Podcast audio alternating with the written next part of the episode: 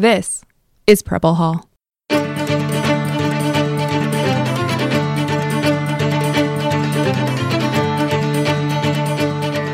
Welcome to Preble Hall, a podcast about naval history from the United States Naval Academy Museum in Annapolis. Welcome to another episode of the Preble Hall Naval History Podcast. I'm Claude Berube, the director of the U.S. Naval Academy Museum in Annapolis. Our guest today is Dr. Martin Waldman, who currently serves as the deputy director of NHHC's Histories Branch. He joined the command in 2018 after receiving his PhD from the Catholic University of America in 2017. His publications include Calmness, Courage, and Efficiency, Remembering the Battle of Leyte Gulf, Tingey House, Silent Witness to Our Navy's History, and a contribution to NHHC's upcoming volume on Navy innovation focused on joint and combined operations in the Caribbean during World War II. Martin, welcome to Preble Hall. Well, thanks for having me. Is this your first time here at uh, the Naval Academy? Uh, no, I've been for McMullen in uh, past years. Oh, okay, so you came here for the. Uh, you were probably here for the uh, the receptions. Uh, not the receptions. Uh, come from the hard work and you know leave for the leave when the party goes on. You know. When did you first want to be a historian? I think I probably about 2002 2003 when I was just I was starting undergrad at William and Mary. I had already known I was going to major in history because I just found I had a knack for it in uh, in high school. Though I was still at that point I was aiming to do comp sci actually weirdly enough, and um, you know sort of. Uh, took to some of the classes. I took some uh, survey of European history, for example, and that was, um, you know, sort of mind blowing for me. And uh, yeah, uh, just I looked at the sort of uh, how my professors had, you know, been living their lives and the joy they took from teaching, um, how much they enjoyed the work they did. And I'm like, I kind of want to do that. So, uh, of course, at that point, I had no idea of the toil and struggle that went into that. Um, and you know, many, many, many years later, uh, I managed to finally get my PhD. But uh, yeah, that was definitely the starting point uh, for that. And uh, you know, I have uh, have my professors at William Mary to thank and slash curse for that. And uh, anytime the school calls me now to you know ask for money, I just say, well, I went and got a PhD in history, and it's your fault. So no, you're not getting any of my money. Um, Who's your most influential teacher or professor? Uh, hard to choose. I mean, I can point to, I can give you three. Uh, one was Philip Daileader, who taught me uh, medieval history, because that's, um, despite the fact I'm doing naval history now, I am a trained medievalist. Uh, the other was uh, John Donahue, who did uh, ancient Greece and uh, ancient Rome. So I was also classical civ uh, Meyer. So yeah, I was far away from naval history as I get. The one person I actually did anything modern and military history at that under was Melvin Ely, who also did a lot with African American history. And um, between the three of them, they kind of got me on this path, and uh, they uh, just made me love uh, history and made me very enthusiastic to sort of uh, explore whatever topic was out there. And uh, you know, Dr. Daileader in particular uh, threw a copy of the Lombard Laws in front of me and said, "Go forth and conquer." And the rest is, no pun intended, history. Now, we were talking about this prior to the interview. You were medievalist in your PhD, and a period, you know, the sixth to the ninth centuries long before there was a U.S. Navy or a United States. Uh, how difficult was the transition from being a medievalist to a naval historian, and what kind of skill sets did you pick up as a medievalist in your dis- in your dissertation work uh, that you think was helpful to your work now at NHHC? Well, the challenge is, is especially the type of history I did, which was uh, early medieval Italy, the Lombards specifically. You would think being on a peninsula, the Lombards would be a seafaring folk, but no. Uh, if you Google Lombard Navy, the first thing that comes up is a color of underwear. Uh, it was a bit of a challenge, but it was more in my own head than um, you know simply just oh lacking knowledge or something like that. I mean, you sort of as you well know, whenever you're doing any dissertation work, you just read a lot. You read, mm-hmm. read, read, and thankfully, I had a colleague and friend who had gone through like JPME, so he recommended me some books. Uh, Ian Toll's Six Frigates to start with, yeah. um, which was a really good introduction. I think I think that's the the one book uh, my midshipmen always pick when I give them recommendations. I always tell them about Ian's. I remember reviewing his book when it came out about 15, 16 years ago, maybe now. Yeah, I always recommend it to anybody who's starting at our command because yeah. it it's not just a good you know readable history. It sort of I think conceptually orients you to what the Navy does, which is more than just fighting at sea. Yeah. Uh, so I read a lot. I um, I was actually uh, six months into a relationship with my now wife, who just so happens to be a naval officer. Um, so apparently, the Navy didn't just want to give me a job; wanted to give me a, a uh, life partner as well. Uh, and basically, uh, the analytical skills that you develop as a historian they can translate to anything. I've had um, students at catholic ask me before uh, medievalists at that like how, how do you make the transition? And it's really just you read a lot you learn to chase down any sources that you need to you learn to just read a document and be like huh that's interesting let me take a look. And well i'll freely admit when i got brought into NHHC, uh, I had to call my wife up and be like, uh, please come over. I'm having a near panic attack. I was like worried, oh God, are they going to make me cut my hair? Are they going to, you know, uh, I'm not qualified to do this. I, I, found just, even just going into something basic as the command operations reports for ships histories, it's like you start reading and it's like, huh, there's this uh, ship off the coast of Vietnam in the 1970s. They're talking about picking up 30,000 refugees. That sounds awfully significant. Maybe I should track that down. And oh, wait, that's Operation Frequent Wind. So you, the skills you learn um, can translate to anything. I mean, you could probably go into medieval history if you wanted to, as long as you picked up some of the languages, and you'd still find that it's not that difficult. It's just a different type of source base. I think the one critical difference is, uh, as a medievalist, is that the number of sources I'm working with are fairly few in number. Uh, I think the number of land grants I had for southern Italy was somewhere in the neighborhood of about a thousand. That's not even going to cover a month or two in terms of paperwork from like OPNAV, for mm-hmm. example. So there's, uh, you know, just way more documentation when doing military history. Uh, even if you're doing Age of Sail history, you're going to have a heck of a lot more documentation. Whereas if you're doing early medieval, uh, I think um, the historian Luigi Schiaparelli uh, basically said it uh, most excellently. We're dealing with history in fragments, so consequently, we have a handful of documents. We have a puzzle with you know a thousand piece puzzle with maybe 900 pieces missing, and you sort of have to make out the picture from there.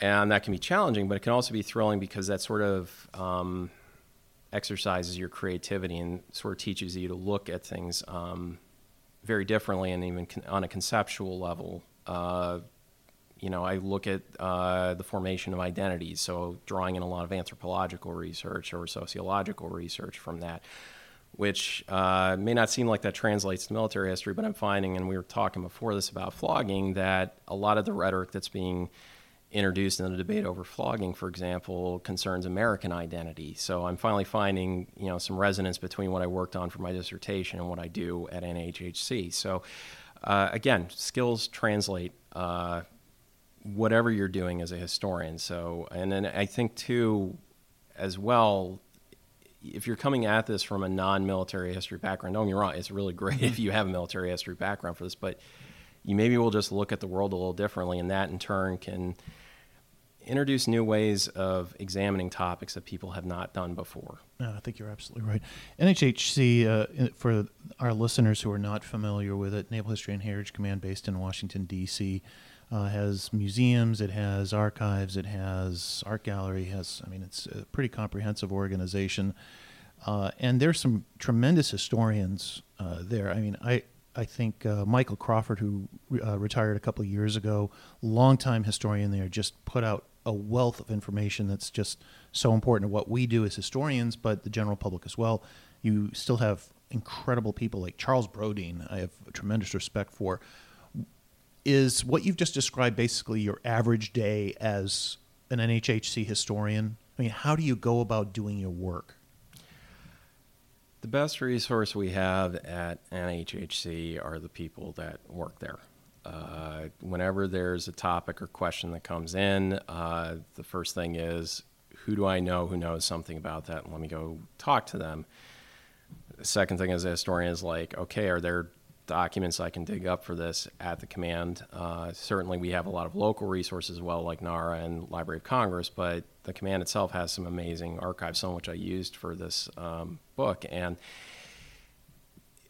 basically, uh, yeah, we can go to the archives, we can go to the library. Uh, I've the art gallery, which you mentioned, I've used before uh, when I was uh, doing stuff for Tingey House, which was the CNO's house on the yard, uh, because he has some of the artwork in there, so I had to draw upon their expertise. That is the single best resource that we have, and honestly, it sometimes feels like being in an academic department almost. I mean, the conversations that go on, particularly pre-COVID, it's like we'll just start talking history, uh, start talking about, uh, you know, even doing Leyte Gulf. Uh, I was just talking to my colleague Chris Havern, who I owe a huge debt to, and we just bantered back and forth for like 45 minutes, and that really shaped my understanding of events and uh, even redirected uh, my understanding a little bit. So that's sort of the average day at NHHC is just talking to colleagues, grabbing the documents, working with them, and then hopefully uh, answering whatever problem uh, that we get um, before us. And we do get a lot of interesting questions and topics before us, um, both from the general public, but also directly from the fleet as well. Uh, well, that's that's actually what my next question was going to uh-huh. be. who are your customers, your audience, your consumers for the products that you have through the Histories branch? Basically, everybody and anybody. Uh, you know the public we've always served academics we've always served uh, with the fleet we've got historians in opnav right now we've got uh, we've got an entire section set up for fleet history uh, some people may have come across a dictionary of american naval fighting ships that's some of our work hugely important mm-hmm. resource mm-hmm. because it lists out every ship that the navy has ever had yeah Yep. Yeah. And Bob Cressman, who's worked on that for 30 plus years, has you know ensured that every port of call gets mentioned, every uh, every exercise. Uh, they're incredibly detailed histories. In fact, that's where I actually got my start at NHHC. Uh, we've also been building some relationships uh, with uh, different commands within um, within the Navy. We've uh, I was just up in Newport at the Senior Enlisted Academy, uh, working with those guys. They're very enthusiastic, have an amazing program up there. Uh, we've been handling a lot of inquiries from either uh, Surface Force Atlantic. Uh, we've have individual ships. Sometimes they want to know the history of their ship or a list of previous commanders, particularly if they're uh, decommissioning. So basically, uh, for any listeners in the Navy, I just especially in the Navy, I should say, I, I, just want to say we're here to help you. So if there is something that um, you feel we can do for you, because uh, we don't just all you know record down the history. We don't just you know give like oh this commander served then. We also talk about the problems that are relevant today to today's Navy. Uh, we you know we'll deal with like great power competition or force structure or individual tactics or any number of questions that you can pose to us. Uh, CNO has an initiative, uh, Get Real, Get Better, I believe, that we have done some work uh, related to those initiatives too. Uh, I've also uh, I've worked on the, as I mentioned earlier, worked on the CNO's house uh, and a history of that because there were some really interesting individuals who lived there. So the sky's kind of the limit in terms of what we can do for both the public and for the fleet. And uh, again, we're here at NHHC to help and support the fleet. There's a uh, you know kind of a humorous line in Hunt for Red October uh, where Jack Ryan is responding to Captain Ramius, and, and Ramius says, you know, what kind of books? And uh, Jack Ryan says, well, I write books for the CIA. You know, uh, you write books for Naval History and Heritage Command. Your latest is Calmness, Courage, and Efficiency: Remembering the Battle of the Leyte Gulf, which is the the real crux of this uh, interview. Uh, why did you choose this, or does somebody else choose it for you? Uh, it can depend. I mean, we do sometimes choose our own topics. Uh, in my case, Leyte Gulf, uh, it was a combination of being chosen and choosing to do so. Uh, I had done some work on Admiral Kinkaid of the Seventh Fleet uh, in relation to the Dictionary of American Naval Fighting Ships. And we were coming up on the 75th anniversary of Leyte Gulf, and we wanted a piece for our website, uh, which incidentally, that's a very good resource for anybody who's uh, looking up certain questions. And so I was interested in maybe posting something. I, would also been looking at the Jesse Oldendorf uh, autobiography, which is actually at the Nimitz Library here, mm-hmm. and mm-hmm. was thinking of maybe putting up some passages from that. And then I was asked, well, we actually need a historical summary up on the website, something that's you know scholarly, very accurate. And so I was like, okay, I'll do this. And uh, I was told maybe do like five, ten pages, and yeah, I, I kind of missed the mark on that because it ended up being something like 40 to 50. Uh, kind of hard to compress down uh, for separate major engagements into um, into you know one five page summary. So I worked on that, got it up on the website, and uh, did some associate events uh, with that, and then was asked, "Do you want to turn this into a book, uh, something for?"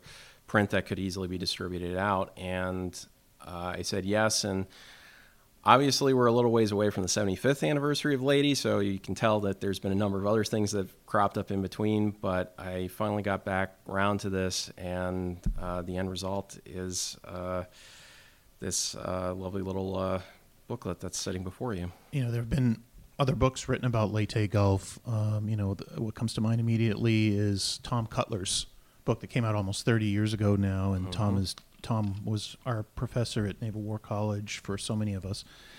Uh, just an incredible individual. Uh, and how do you approach something as large as the Battle of Leyte Gulf? What's the approach you take? How, what are the sources that you you choose? I mean, I was looking through your bibliography, and I want to talk about a couple of those. But when first talk about the significance of Leyte Gulf in terms of U.S. naval history, and also what's the guide? What were the guideposts that you had for doing this work? Okay, so Leyte Gulf is it's known as one of the largest battles, um, naval battles in history. Uh, I won't say the largest because that gets us into debates over whether it's like bigger than Salamis or right. any number of things. But certainly in terms of tonnage and square miles, it's definitely the largest. And it's uh, used as a case study in military education. Uh, anybody taking the JPME? Uh, the Joint Professional Military Education mm-hmm. for folks who are not familiar with it and had yep. the pleasure of going through one of those programs. Yeah. Yep. Uh, the JPME uses it as a case study, the JMO, uh, Joint Military Joint Maritime Operations, mm-hmm. right? Also uses it hmm. uh, because it covers so many facets of naval warfare. There's so many interesting questions that arise from it. So it's very valuable from a military education standpoint. And certainly when we write products at NHHC, again, it's always with the Navy in the forefront uh, of our minds. If I have one regret about this is I almost wish I had put like discussion questions or something in each chapter because basically we always think in terms of what are the lessons you can learn from this and try to direct it at that audience more so than a you know general audience and to be clear, uh, Cutler's book, which I make heavy use of, is great. Uh, so is uh, Milan Vego's uh, more recent book on Leyte as well.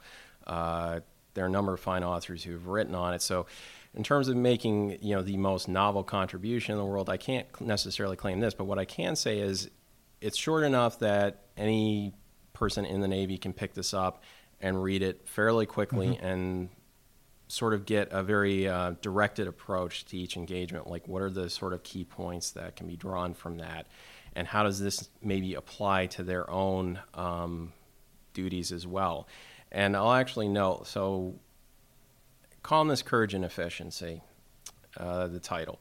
It's part of that very famous uh, quote where uh, Captain Samuel B. Roberts, um, uh, Lieutenant Commander Copeland, he, you know, said in his after action report, you know, that uh, basically they operate with such calmness, courage, and uh, efficiency that no higher honor can be uh, thought than to have commanded such men. And we always tend to focus on the no higher honor part, but the calmness, courage, and efficiency part for me is much more sort of in line with what everybody in today's Navy um, needs to know and needs to have sort of just deeply embedded. And, and that goes from flag officer down to E1, everybody. Exactly. Whether yeah. you're, you know, working admin or you're on the flight deck, it's calmness, courage, and efficiency. There are so many examples of it in today's Navy. Whereas, you know, not everybody's going to be in this, you know, horrific battle to the death from which, you know, no, uh, there's no odds of survival whatsoever. And if you look at some of the after action reports, what struck me most as I was reading through them was that some of the commanders were like, this is almost like a day at the office or like a training exercise insofar as we're just moving at peak efficiency. Guys who weren't even in combat at that point, had no experience, were able to just go about their business as they had been trained to do. And that, to me, is the most important lesson from Leyte. And the most interesting aspect of Leyte Gulf is just, it's again, it's another day at the office in a way for some people. Not all, obviously, but for some, it's it's the biggest engagement in, or one of the biggest engagements in naval history, and yet they're just going about their business. And there's lessons to be learned from that for today's Navy. Samuel Eliot Morison, the great naval historian of the 20th century, was a lieutenant commander, uh, I think, or commander reserves during World War II. FDR had given him his commission, yep. uh, basically to write uh, naval mm-hmm. history. And he comes out with this multi-volume. I don't know if I can't remember if it's 13 or 14 volumes because I think I'm missing a couple in my collection. But his notes are, I believe, they're still at NHHC. At least 20 years ago, when I was going through them, yep. they were. Those haven't transferred to Na- uh, National Archives, have they? What are some, uh, whether it was Morison's original notes or something else? What are some of the sources that were unique at NHHC that helped you write, or would help you know the average sailor or the general public understand Leyte Gulf in a way they wouldn't normally. So Morison's notes are a good one, and anybody who works in World War II, I would highly, highly recommend looking at those because not only does he have a lot of original documentation, some of which I sort of question why he has it in the first place because he maybe shouldn't have had it, but uh, he also got commentary from a lot of the participants in these engagements uh, on you know whatever volume he was working on. So consequently, you kind of get the unvarnished thoughts of some of the volumes. Uh, you know the participants at Leyte Gulf. So he'll get commentary from either like Halsey or Kinkaid or somebody like that, and sometimes uh, as sort of um, prim and proper as these guys could be in public, uh, in those commentaries, uh, they can get pretty harsh and pretty brutal with each other, or sometimes brutal with Morison as well. And that gives you insight that you won't get in official documents. Uh, my personal favorite from the uh, collections is uh, Thomas Kinkaid's papers because he has a lot of the dispatches from Leyte he also, uh, concerning the controversy between him and Halsey, even though Kinkaid sort of kept a little more muted about it in public. Can you can you summarize the or discuss the that particular controversy? So basically, um, after Halsey thought he had uh, forced the center force uh, under Admiral Kurita to retreat, he discovered there was a force of carriers uh, north of his position. Ostensibly, Halsey was there to cover the landings, uh, which Seventh Fleet was uh, undertaking uh, in coordination with General MacArthur's forces. And uh, Halsey faced a choice of whether to guard the San Bernardino Strait, which would have provided access to Leyte Gulf, or to go north and pursue the carriers. Halsey went north, uh, contrary to basically the expectations of everybody. That's how the center force got through. That's where the heroics of Taffy 3 come into play. And needless to say, Admiral King or Admiral Kinkaid, I should say, was uh, not particularly thrilled with Halsey's decision making, as were a number of uh, other naval officers. Why did Halsey do that?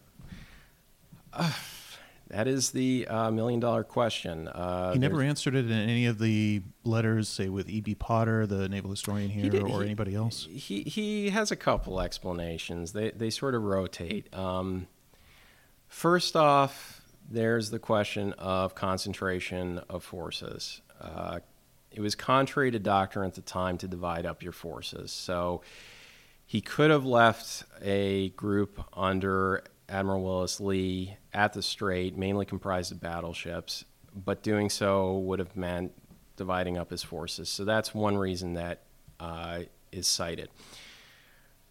Of course, uh, there was the issue at Philippine Sea where Spruance had come under some censure for not pursuing the Japanese uh, carriers because he was guarding the beachhead. And Halsey was mindful of that. So, in Halsey's uh, sort of defense on that. He wanted to go more on the offense. Admiral Nimitz had also added a caveat into Halsey's orders saying, you know, if opportunity exists to uh, go after the Japanese fleet, take it. And uh, Nimitz subsequently reminded Halsey, your primary objective is to guard 7th Fleet and the amphibious assault, but Halsey being Halsey sort of latched onto that caveat, and so consequently, when Nimitz heard what Halsey did, and he was dining with his son, his son kind of mentioned, uh, you know, it's actually your fault he did this, and Nimitz kind of just gave him the, well, like that's just your opinion, man.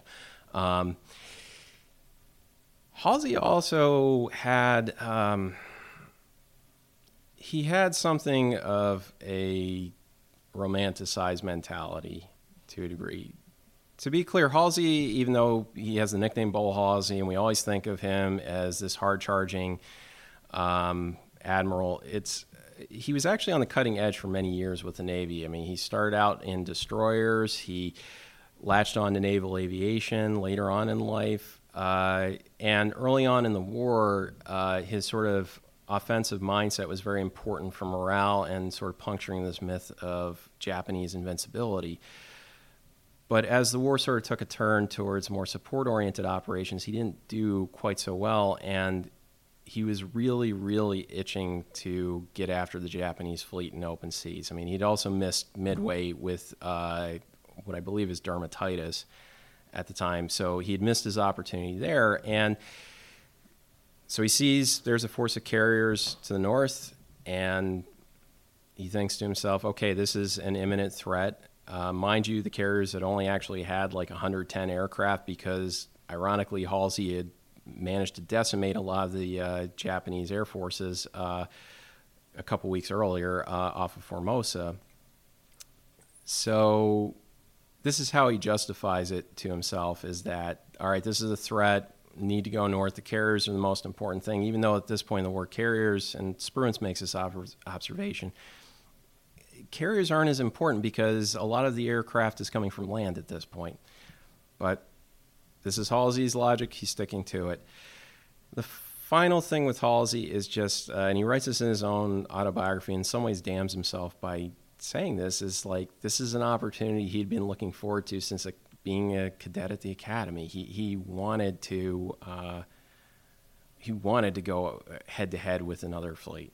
And so uh, he was really, really angry when he turned back uh, because he missed that opportunity. And I, I just want to make a quick note because some of our listeners may say that you got you just got something wrong because you said Halsey was a cadet. Yeah, and just to let let our let, let our listeners know that uh, for the first 70, 80 years of the Naval Academy, they were Naval Academy cadets, not midshipmen. So you know that you were absolutely correct in saying that. So I, I, I can just imagine somebody saying, "Hey, wait a minute." I think you got that wrong. So, no, you, you got that absolutely correct. Yeah, they were known as saying it too, but uh. uh, no, you were absolutely correct um, there's you know there are dad jokes and then there are naval historian jokes and you know one of us might say hey i thought i was supposed to meet you at the coffee shop at 9.30 the world wonders you know can you explain what impact there was a certain message that halsey received after uh-huh. this and what impact it had on halsey halsey uh, when he's going northwards Uh, he's getting more and more radio traffic uh, from Admiral Kinkaid about where is Task Force 34, the one that was supposedly going to be left at the San Bernardino, Strait under uh, uh, Willis Lee. And Halsey is just kind of ignoring it and brushing it off. Uh, at one point, Kinkaid's so desperate he actually goes on an open channel and you know basically said, "Where's Lee? Send Lee." And Admiral Nimitz is getting very concerned at this point. Uh, Admiral Leahy as well. Uh, they're all like expecting Halsey to be at the strait or have somebody at the strait. And Halsey had actually said, like, and this is where, for especially uh, naval listeners, communication is very important and you need to be very exact in the language you use. Halsey had actually said, like, you know, on my order, Task Force 34 will be formed. So they assumed he was going to do it. No, he made it, he thought it was contingent. And then he said he's going north with three other task forces. And they assumed, okay, only three are going north. Nope, it's four because Halsey's including himself there, but that's where the confusion comes into play. So at this point, uh, Admiral Nimitz, uh, who generally is very hands off when it comes to engagements, he, he doesn't want to interfere, but he has him send a message, um, and it has uh, to confuse. Uh, to confuse the Japanese, uh, it has some padding on each end, so that you know, in terms of decoding it, it'll take longer. And at the end of it, it says, you know, it's where is Task Force 34? The world wonders. That was supposed to be excised uh, when Halsey's uh, crew got it. They failed to do that. And, you know, the world wonders is sort of, um, it's a reference to, or can be seen as a reference to, the charge of the Light Brigade. So as soon as Halsey reads this, he is, shall we say, not very happy. Uh, he throws his hat down on the uh, throws his hat down on the floor. Uh, I think he says something along the lines of, "Who the hell does Chester think he is for sending me a message like that?" Um, Robert Carney, who's his chief of staff, like just basically has to tell him to get a hold of himself, and they have to go into conference in Halsey's bunk because I think Halsey's like spitting mad over this. Uh, it's not uh, not a happy moment for Halsey, and I think he actually pursued whoever uh, wired that transmission over and asked Nimitz to f- find out the person who put that little tagline at the end. Uh, and supposedly the person got punched. I've never actually confirmed that, but yeah, Halsey not very happy about that particular transmission. You know, there were so many quotes I was, uh, from your book that I was uh, going through. Uh, Rear Admiral, uh, please correct me if I'm wrong, Rear Admiral Toshihira Inoguchi, uh, who was the commanding officer of, or at least his flagship was the Musashi. And it gives, gives you a real sense, uh, he says, uh-huh. you know, that he allegedly regretted, and this is short, shortly before the Musashi goes down after, I don't know, uh-huh. 20 or 30 bombs and torpedoes had hit it, of having placed so much faith in big, uh, big guns and big ships. Uh, but can you tell us about the scope? I mean, the Musashi was one of the two largest carriers ever built, along the, with the Yamato. Both of them were part of Leyte Gulf um, operations. Uh, but give listeners a sense of how many ships and the and the number of people and the, the geography uh, regarding the Battle of Leyte Gulf. Okay. Um, so basically, with Leyte Gulf, and again, this goes back to the question of is it the largest naval engagement in yeah. history? But to give you a sense of the scope, so uh, personnel wise, 200,000. Uh, number of ships fighting, 282. There's four separate engagements, five if you want to count Palawan Passage, which is in the lead up to it and it's across 100,000 square miles of ocean.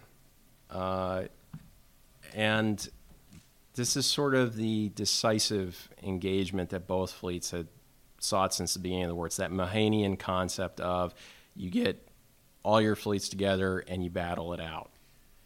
Would you say that? And now again, we, you know, historians will always argue. You know, what's the largest battle in naval history, as you just pointed out. But uh, why would Leyte Gulf be more important the, in terms of winning the Pacific overall than say Midway? What's the what's the real significance of Leyte Gulf?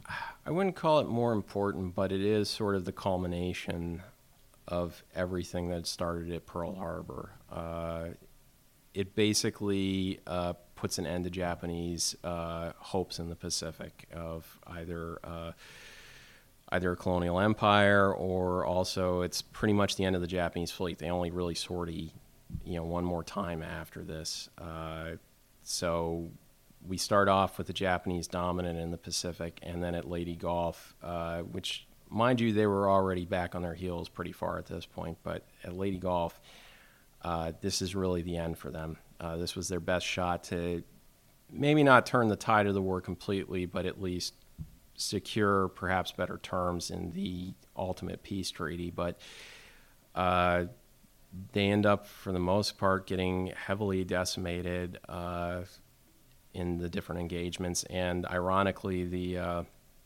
last uh, sh- last carriers that had been responsible for uh, the attack on Pearl Harbor get sunk at uh, the Battle of uh, Cape Engano. So again, it's not the most important battle in uh, World War II by any stretch of the imagination, but again, it's the culmination of everything the Navy has learned and done up to this point. Uh, in your research, do you think, is it your assessment, that um, Leyte Gulf was a foregone conclusion that the United States would win, uh, given its material uh, advantages that had gained by the war, the pilots that had been trained versus the Japanese who had lost so many experienced officers by then. Uh, certainly, the the changes in uh, torpedo technology. Uh, we had finally, by 19, uh, excuse me, 19, yeah, 1944, uh, overcome the earlier problems with our torpedoes. Do you think it just was supposed to happen that way, or, or do you think that there were events within the battle that might have turned the tide? And I, and I really want to be careful. I know uh, we don't like to be armchair historians, but sometimes you look at the at two sides and you know, look, eventually, you know, the Persians are over going to overcome you know a few hundred Spartans. I mean, that's that's. I don't think there's anything they could have done. Uh, the Spartans could have done. But what do you what are your thoughts on that? I think there was a strong confidence that if the Japanese fleet uh, sortied against uh, both the third and seventh fleets that they'd be able to take them, uh, just because of the advantage in terms of number of ships and uh, also manpower and aircraft. Uh, the aircraft probably being the most critical because the Japanese had uh, not only lost a lot of aircraft by this point, they'd also lost some of their best aviators and most experienced aviators, and also air, crews as well where things could have turned is where, at least in Admiral Kinkaid's view, the plan uh, went awry, and that's with Halsey going north.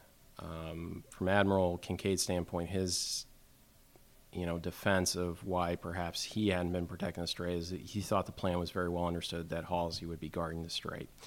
So consequently, the Japanese center force, which at this point had been pummeled pretty good um, at Sibuyan Sea, and Halsey thought they were retreating, but in reality, they, it had been a fake out. So they had actually um, turned back, gone through the strait in the middle of the night, and uh, the first indication that Kinkaid actually had that Halsey was not, in fact, guarding the strait was uh, Taffy 3 uh, seeing the pagoda mass of the Japanese ships at that point. And that's where you get that desperate struggle off Samar uh, between the jeep carriers and destroyers and destroyer escorts of Taffy 3 versus uh, you know a number of battleships and cruisers and uh, it's at this point where you could argue the battle might have turned. Now, would it have turned the tide of the war entirely? Probably not, given the material advantages uh, the U.S. had. I mean, we were cranking out, I forget how many ships a day, but uh, rather ridiculous number. But that said, it would have been um, again I hate engaging in what if history, but if not for the heroics of Taffy three, and if not for convincing Admiral Kurita it was time to turn back, uh, would have been a disaster for the invasion of the Philippines, and this was also coming ahead of the 1944 election. So who knows what would have happened with FDR's uh, reelection efforts if suddenly you have mm-hmm. a disastrous loss going on. And since war is always an expression of politics, uh, who knows what direction things might have taken at that point. We you mentioned the hero, the incredible heroics uh, during this battle, and and probably certainly uh, one of the great uh, naval heroes is Ernest Evans, uh, commanding officer of the USS Johnston. Um, and we really, I think of him because we just recently here at the Naval Academy Museum accepted a bust uh, of Ernest Evans. Uh, can you tell us about what his ship did and what is so heroic about what he did? Mm-hmm. The USS Johnston, which Evans commanded, uh, had only been commissioned, I believe, in 1943. And Evans had basically uh, at the commissioning ceremony uh, quoted John Paul Jones and saying, I intend to go into harm's way with this ship because it's going to be a fighting ship. And his crew knew it because Evans had that sort of steely demeanor that uh, won a lot of loyalty from his crew. And he demanded much of them, but also gave much to them. And so when they cite the pagoda mass of the Japanese center force, basically before the orders that even given, Evans and Johnston's race forward because Taffy 3 was, again, comprised of destroyers, destroyer escorts, and um, escort carriers, uh, which are uh, much smaller than the fast attack carriers that we think of. And protecting those carriers was paramount for the destroyers. So Johnston rushes forward and basically goes toe to toe and slugs it out with the center force, as do a number of other ships from Hull, Heermann, uh, countless others. Just basically, it's their own charge of the light brigade uh, in this instance, and uh, they actually do some damage. Uh, they take a lot of damage in turn. Evans actually loses a couple fingers and even has his shirt blown off. Uh, the last uh, image, which uh, Lieutenant Commander Copeland remembers of Evans, is as he's steaming forward for one more charge because uh, basically, uh, at this point, the Japanese Center Force is preparing to uh, launch a spread of torpedoes uh, at the escort carriers. And is Evans and Johnston charging forward with Evans on the fantail, you know, waving to him, just bare chested and, you know, ready to go. and the thing you have to remember with the Japanese at this point is they'd already been absolutely slammed at Sibuyan Sea. They lost. Uh, they lost Musashi, and even before that Palawan passage, uh, the submarines Darter and Dace had actually uh, pounded and taken out, uh, I believe, uh, Admiral Kurita's uh, flagship, which sent him into the drink for a while. Mm-hmm. And so he had been swimming. So he's absolutely exhausted at this point. And then suddenly you think, oh, you've got an easy in into Leyte Gulf. And the determined defenders of Taffy 3 are just lighting you up and fighting hard. Uh, again, you have destroyers going up against battleships uh, in this instance. And you have squalls and other things going on. And this is when fatigue sets in. And you know, they even think that they were fighting fast attack carriers because so many planes were hitting them at once. And it was really the escort carriers, small uh, complements of planes. It wasn't like anything from Leyte or any of the fa- or anything from Third Fleet. And so they're just getting hit on all sides and don't really know what they're looking at. And supposedly, when Admiral Kinkaid's uh, open channel message about you know where is Lee, send Lee hits. Um, Kurita later commented, he's like, I don't think you guys realize that we, you know, could actually speak English. So he thought it was he thought it was a trick, and so he's like worried that there's going to be another force coming to the north or something from the south. He'd also found out at Surigao Strait that uh, Nishimura's uh, uh, group had been smashed by Oldendorf's uh, battleships, and so just a lot of confusion and stress at this point, and so he ultimately makes the decision to turn back. Uh, I think he argues that, oh, I'm just pursuing another fleet to the north. No, he's kind of hightailing it out of the San Bernardino Strait at this point, and that's because you had the determination and the resilience of the crews of Taffy 3 and just going toe to toe with the Japanese center force at this point. There was another quote that you had in this book, and you know Arleigh Burke, very famous admiral, you know, entire class of destroyers named after him, and he writes uh, or he says of Admiral Mitscher, "If I ever loved any man, it was Admiral Mitscher." Why did he say that? Arleigh Burke and Admiral Mitscher were sort of the classic odd couple, seemingly mismatched at first, who, after a lot of initial tensions, really gelled together. Uh, Burke uh, had, you know, he fam- by this point earned, uh, you know, his famous sobriquet. I believe it was 31 Knot Burke. Uh, but at that point, they determined that you know, depending on who was uh, in command, whether it was an aviator or surface officer, their chief of staff needed to be from the opposite community, just so that they could work better together. So, uh, Burke became Mitscher's chief of staff. Mitscher was not happy about this and really gave him the cold shoulder uh, early on. I think what finally won Mitscher over was Burke was just absolutely determined to win him over. He studied up everything he could. And there was one incident, as I recall Burke recounting, where there were some Japanese aircraft incoming and nobody on the bridge was doing anything. And finally, Burke took charge and, you know, gave the orders. And Mitscher was like, well, it's about time. And after that, uh, you know, Burke and Mitscher had a really strong relationship. And I think with Burke, he really respected the fact that Mitscher held everybody accountable because even though Mitscher wanted to give everybody a fair shake, he also knew that if somebody made a mistake, people would die. And so for Burke, that's something that he really came to respect about Mitscher. And I think in turn, Mitscher just, uh, you know, found in Burke a sort of kindred spirit in terms of how they fought. And after the war was over, I mean, Mitscher, you know, wanted uh, Burke wherever he went.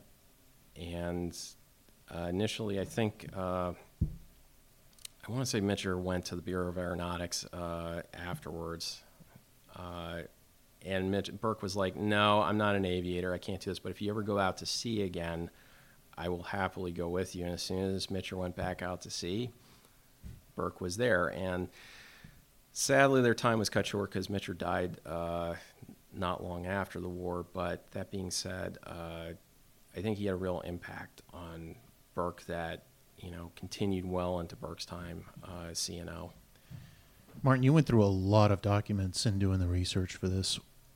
What was the what were, you know? I always ask the, especially the PhD uh, students who come in for an interview, what was that aha moment? I mean, you're you're going through hundreds, if not thousands, of you know dusty old papers or faded microfilm.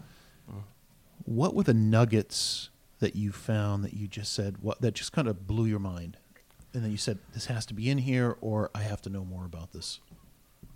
Well, one thing that didn't make it in. Uh, again, I referenced earlier Admiral Kinkaid's papers and the controversy with Halsey, and Kinkaid had a lot of comments about what Halsey did. Uh, Halsey very infamously wrote uh, an article for the Saturday, a series of articles for Saturday Evening Post recounting his wartime experiences, which eventually became his autobiography. And the one on Leyte, Halsey basically blamed Kinkaid for the fiasco.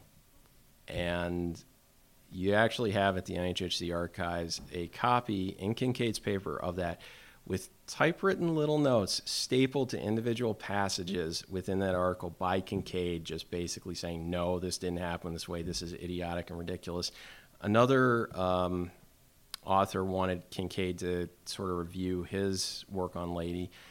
Kinkaid gave him that, and the author was like so impressed. He's like, "Oh, can I use this as a forward?" Kinkaid's like, "Of course." The guy had to come back to Kinkaid and be like, um, "My publisher said we can't use this because Halsey might sue us for libel." Uh, because Kinkaid's comments were so ferocious. I mean, he basically condemned uh, Halsey as a you know wannabe Farragut type and yeah. the like. And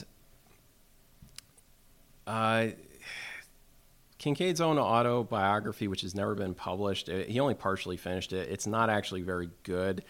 But that said, you get a little bit of his philosophy about how to fight. And he, he has one great quote about, um, you know, these are no longer engagements between a single ship or individual fleets. They're events of worldwide importance, and decision making has to be um, cold blooded, cold blooded, selfless, and unafraid. Uh, so Kinkaid's papers have a lot of interesting stuff. Oldendorf's um, autobiography, uh, Rear Admiral Jesse Oldendorf, uh, he has a autobiography which has never been published in full form, and he was writing actually before the war ended, uh, while he was recuperating. Uh, a journalist uh, named Hawthorne Daniel. Um, basically uh, came to him and said, "I want to get your uh, get your experiences." And so they wrote him down, and so you get like maybe seven, eight months after Surigao Strait, Oldendorf's Unvarnished Thoughts, and basically Oldendorf's kind of blown away with the fact that the Japanese Southern Force is coming in a straight column towards his battle line, uh, crossing the T. It's like this is stuff we learn at a war college. We never actually expect to have this opportunity in any engagement. Uh, and he has a lot of interesting little comments and thoughts like that uh, littered throughout. I, th- I think for me, like there are cool documents or there's you know battle plans or whatever but it's always those personal things for me that kind of resonate the most when you're actually getting the unvarnished thoughts of the participants within the battle. And that's again where you get to the um, get to the after action reports and you get um, guys basically saying like this is almost like we're doing a routine drill. Uh, Although I will also note there is one other fun one. Uh, Roland Smoot, who's at Surigao Strait, has uh, and he made this made it into its AAR, and it was so memorable that he even could recount it from memory. But he, he talks about um, the battleships firing on the Japanese Southern Force at Surigao Strait, and it's like uh, he he compares the tracers to like the arc of little railways and railway cars going up over the horizon as they're uh, striking the uh, Japanese uh, Southern Force, and I don't think the Japanese saw it that way, but it was it was so beautiful and so poetic a way to describe it. Uh, so, just a lot of little things like that as I go through the documents is uh, you get these little moments of poetry, little moments of humanity uh, creeping in, and that to me is sort of what you can. It's the stuff that if you're in the fleet or something like that, yes, there are the you know lessons about operational planning in here, but it's also the experiences of those who've come before you and what they thought and felt during these engagements that I think if you take away nothing else from this, it's uh, those the, sorts of sentiments. The human factor. Mm-hmm. Our guest for this episode has been Dr. Martin Waldman, who currently serves as the Deputy Branch Deputy Director of Naval History and Heritage Command's Histories Branch. Uh, his latest book is Calmness, Courage, and Efficiency Remembering the Battle of Leyte Gulf. Martin, thanks for coming over. I really appreciate it. Oh, thank you very much. And thanks for listening to another episode of the Preble Hall Naval History Podcast. If you've enjoyed this, please li- leave feedback on whatever platform you're listening to it, and have a great day.